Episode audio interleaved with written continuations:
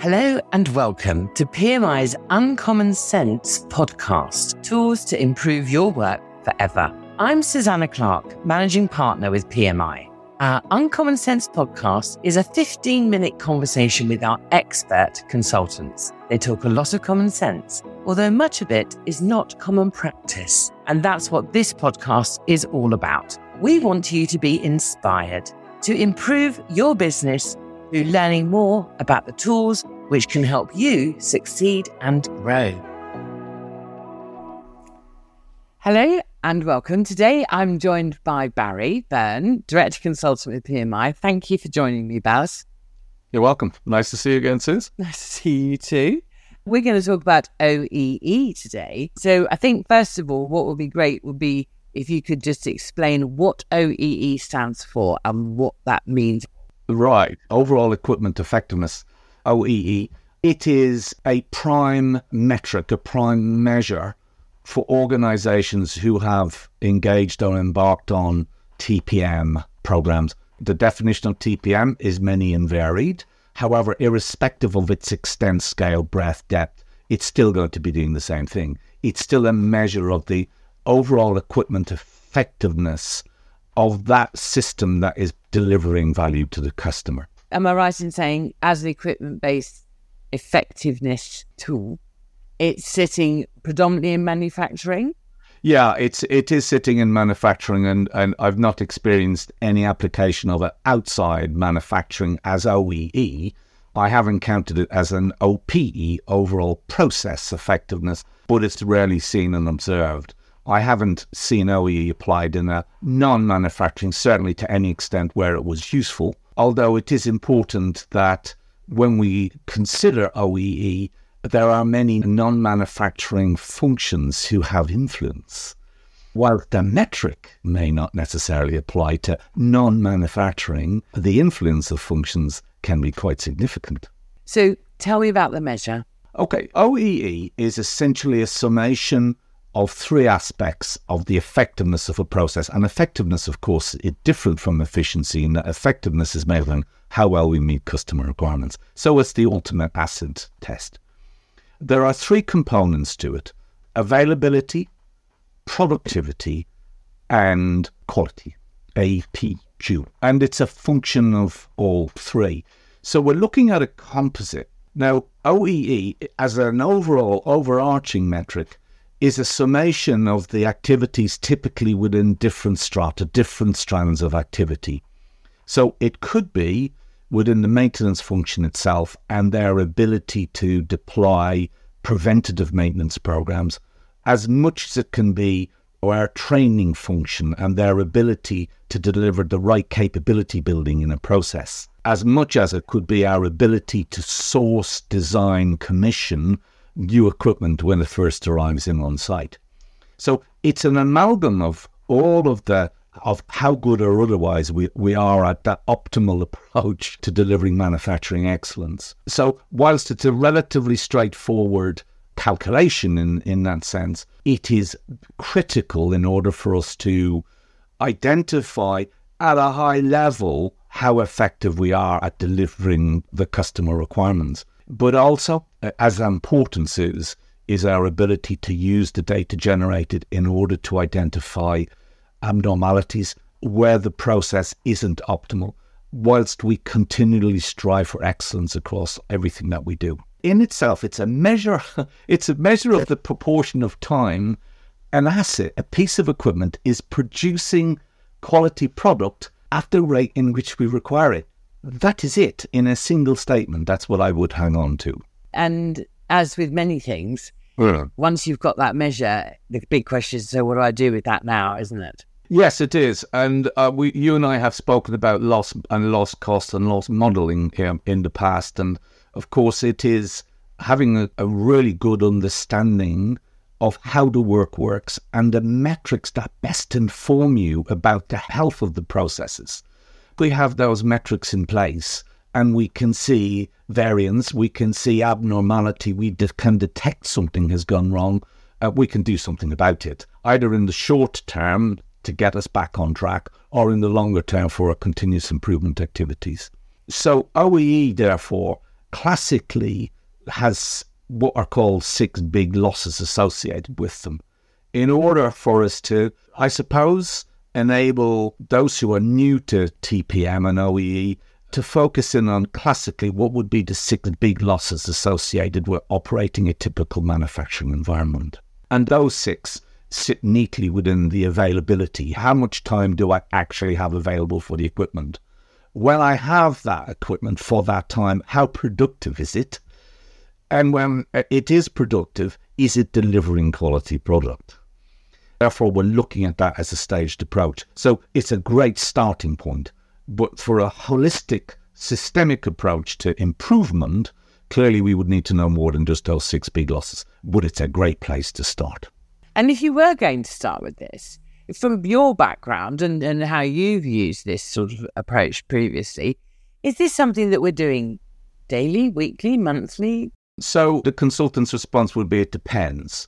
Um, but I think certainly in my experience is recognising that the responsibility for data generation is often with the operators of the process themselves. So my personal experience will be that I would be engaging, involving and working with the people who do the doing.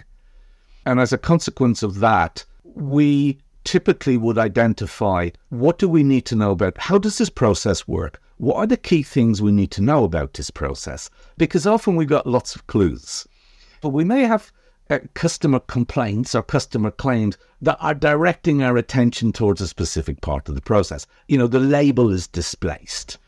Uh, the bottle top is not sealing properly, and so on. So it sort of gives you some elements, some clues. Some other sources of data that I use would be health and safety statistics. So typically, where do we experience musculoskeletal issues, you know, striking and so on, cuts?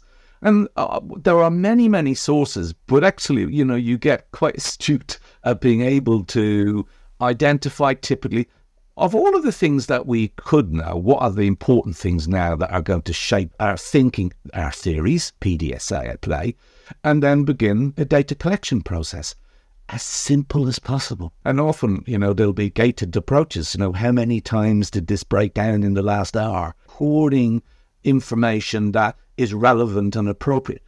So consequently, it could be the minute, hour, day, month, week, and so on and so forth. I would suggest that in manufacturing, my experience is the data turnover is high to very high. So we are looking at minute and hour, mm. which therefore means, for me, and using a medical sort of cliche, having our finger on the pulse. If we're able to detect abnormality, it's an enabler for improvement. You know, problems give us the yes. opportunity for improvement, you know, as a consequence of that. So that's always my initial approach in practical terms. But I cannot overemphasize enough that because it's systemic in nature, the first thing that needs to be clear about is we're not measuring operator productivity here. This is about the entire system that exists in order to deliver the customer value. So therefore, senior exec support, and I don't mean support in that, you know, knock on my door if you need me. I mean tangible advocacy of why we should be doing this. Because in terms of the metrics and the data generation, we associate this with loss cost. And as we've described before, if we have an indication of the hours in which we are not productive, and we, I mean the business, it can be eye-watering. So whilst we might have assets available and the resource available for one hundred sixty-eight hours, when we look at the output, we recognise that we've probably made use of eighty, ninety. We are lucky. Because we often see O E E numbers in the region of thirty percent, thirty-five percent. And, uh, you know, even that that should really send alarm signals in terms of the the opportunity. And, I, you know, I like to see the positivity here, the opportunity, all of that opportunity to go. So it needs senior, senior exec advocacy. There's no question that's the case. So if somebody is new to this and they think, actually, this could be really eye-opening, not only what really is going on, but also, therefore, so give me some clues on where to start. Your best suggestion is obviously, assuming you've got the support and the advocacy, as you say, from the leaders, start looking almost at some of those high-level data that might be giving you some signals, like you mentioned, health and safety, downtime, just typically happening and then start to gather that?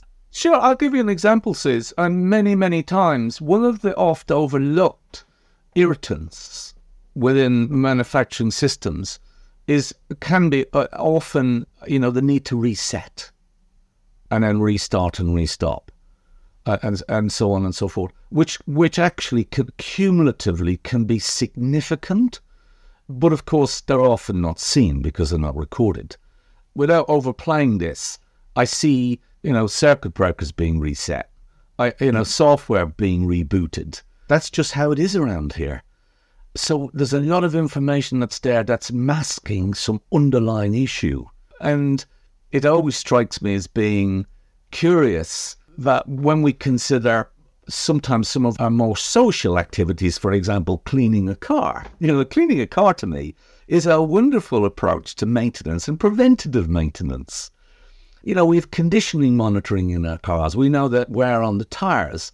We have maintenance strategies that run to fail. I can't fixable because I can't get at it. Therefore, I let it run to fail.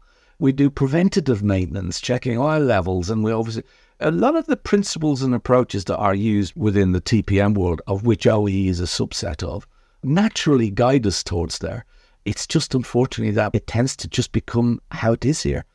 We have to mm-hmm. put up with multiple stoppages, at poor product quality, you know, rework, or perhaps delays because we, you know, the supplier hasn't delivered to us and so on. So I suppose the biggest point I'm making here for those who are embarking on this is really to ensure that we see it as a systemic approach. It's everyone. And consequently, when our data collection process is sufficiently robust, it means that the losses incurred in terms of not being able to deliver to the customer as expected or to schedule, we can have a much more comprehensive improvement program around the process and the system rather than just in operations. Brilliant. Thank you very much, Barry. That was really helpful. That really clarified that for me. You're welcome, Sue. It's my pleasure. Thank you. Thank you.